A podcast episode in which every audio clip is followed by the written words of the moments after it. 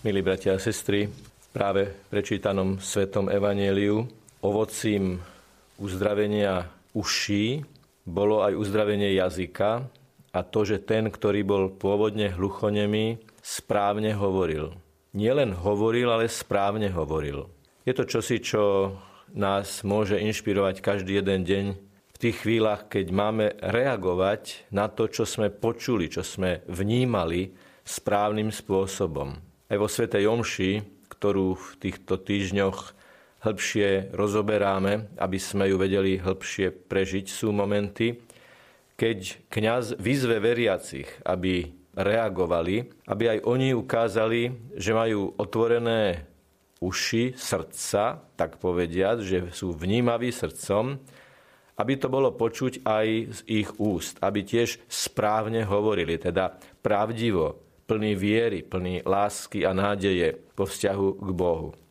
Vrcholným momentom Sv. Omše je nesporne, keď veriaci srdcom celou svojou bytosťou vnímajú, že Sveta Omša vrcholí eucharistickým premenením. A kňaz potom ako povie, toto je moje telo, poklakne. A toto je moja krv, tiež poklakne. A potom druhom poklaknutí, keď kňaz stojí, povie veriacim tajomstvo viery. Dnes budeme hovoriť o týchto slovách a o odpovedi, ktorú veriaci dávajú na výzvu kňaza, ktorá môže mať tri varianty. Hľa tajomstvo viery, vyznajme tajomstvo viery, alebo veľké je tajomstvo viery. Jadrom zvolania po eucharistickom premenení je slovné spojenie tajomstvo viery.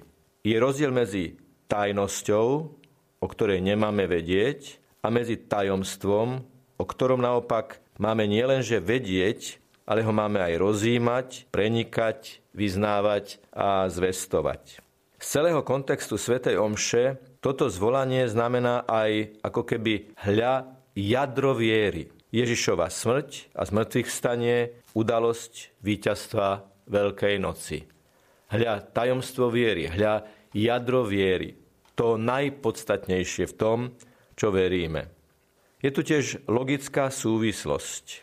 Veríme toto tajomstvo, ktoré je tajomstvo. Ono nás presahuje, spoznávame ho aj cez materiálny svet, cez znaky chleba a vína. Niektoré interpretácie hovoria, že toto poukázanie na tajomstvo viery vo Svetej Omši bolo zavedené už v prvých storočiach kresťanstva, najmä pod tlakom tých bludných názorov, že matéria, svet, materiálny svet, telo je podstatne zlé a nezlučiteľné.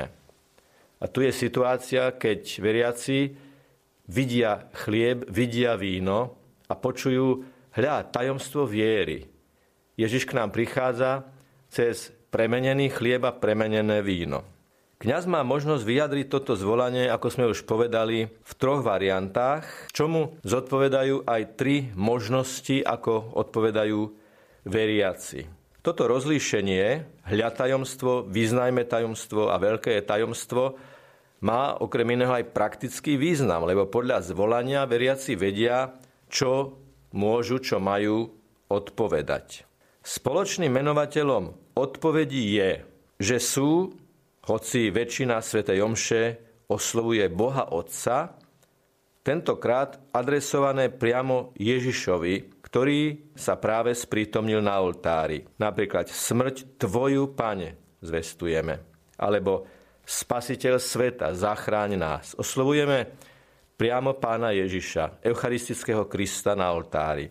Plné znenie odpovede veriacich na prvé zvolanie, hľa tajomstvo viery, znie Smrť Tvoju, Pane, zvestujeme a Tvoje zmrtvých stanie vyznávame, kým neprídeš v sláve. Odpoveď je prevzatá z listu Apoštola Pavla do Korinta, 11. kapitola, 26. verš, kde svätý Pavol Korintianov po opise poslednej večere vyzýva. A tak vždy, keď budete jesť tento chlieb a piť tento kalich, zvestujete pánovu smrť, kým nepríde. Teda v duchu týchto slov veriaci deklarujú pripravenosť k akcii zvestovať a vyznávať smrť a víťazstvo, odteraz až navždy, veď hovoria, kým neprídeš v sláve.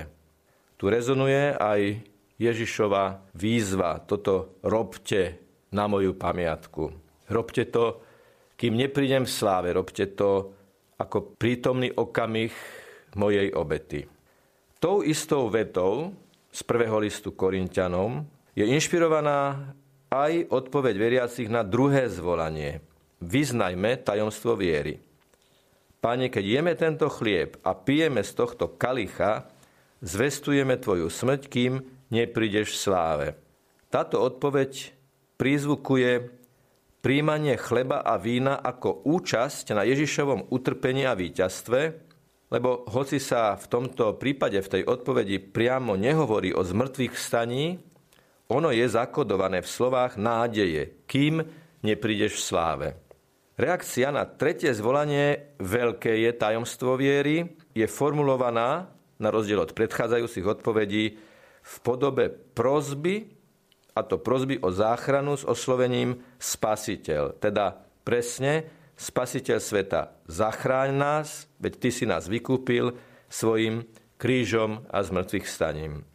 Ide vlastne o uznanie Ježiša za univerzálneho záchrancu ľudstva, spasiteľ sveta, ktoré ústi ale do osobného vyznania spoločenstva na omši, že aj nás vykúpil a preto ho prosíme, nech aj nás zachráni. Ježiš je spasiteľ sveta a my jednotlivci, my spoločenstvo, ho oslovujeme, lebo nás vykúpil a preto, aby aj nás zachránil.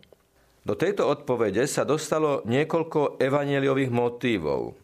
Titul Spasiteľ sveta nachádzame v závere Jánovho evanielia o konvertovanej Samaritánke, ktorej krajania uznali Ježiša, že je naozaj spasiteľ sveta. Slova zachráň nás, pane, sú inšpirované slovami apoštolov, ktorí na rozbúrenom mori, na člne, kde Ježiš spal, volali zachráň nás, pane, hynieme. A napokon v liste Efezanom opäť svätý apoštol Pavol prizvukuje, že v Ježišovi máme vykúpenie skrze jeho krv, odpustenie hriechov podľa bohatstva jeho milosti.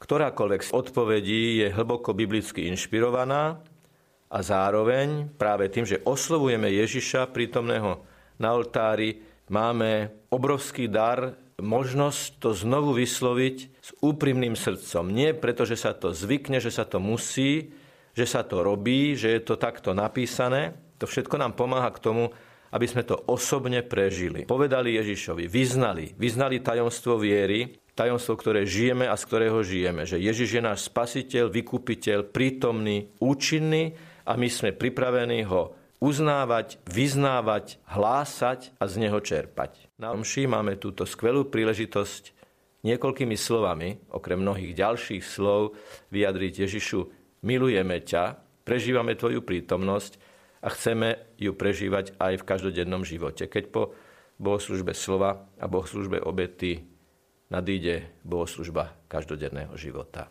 Nech je pochválený Pán Ježiš Kristus.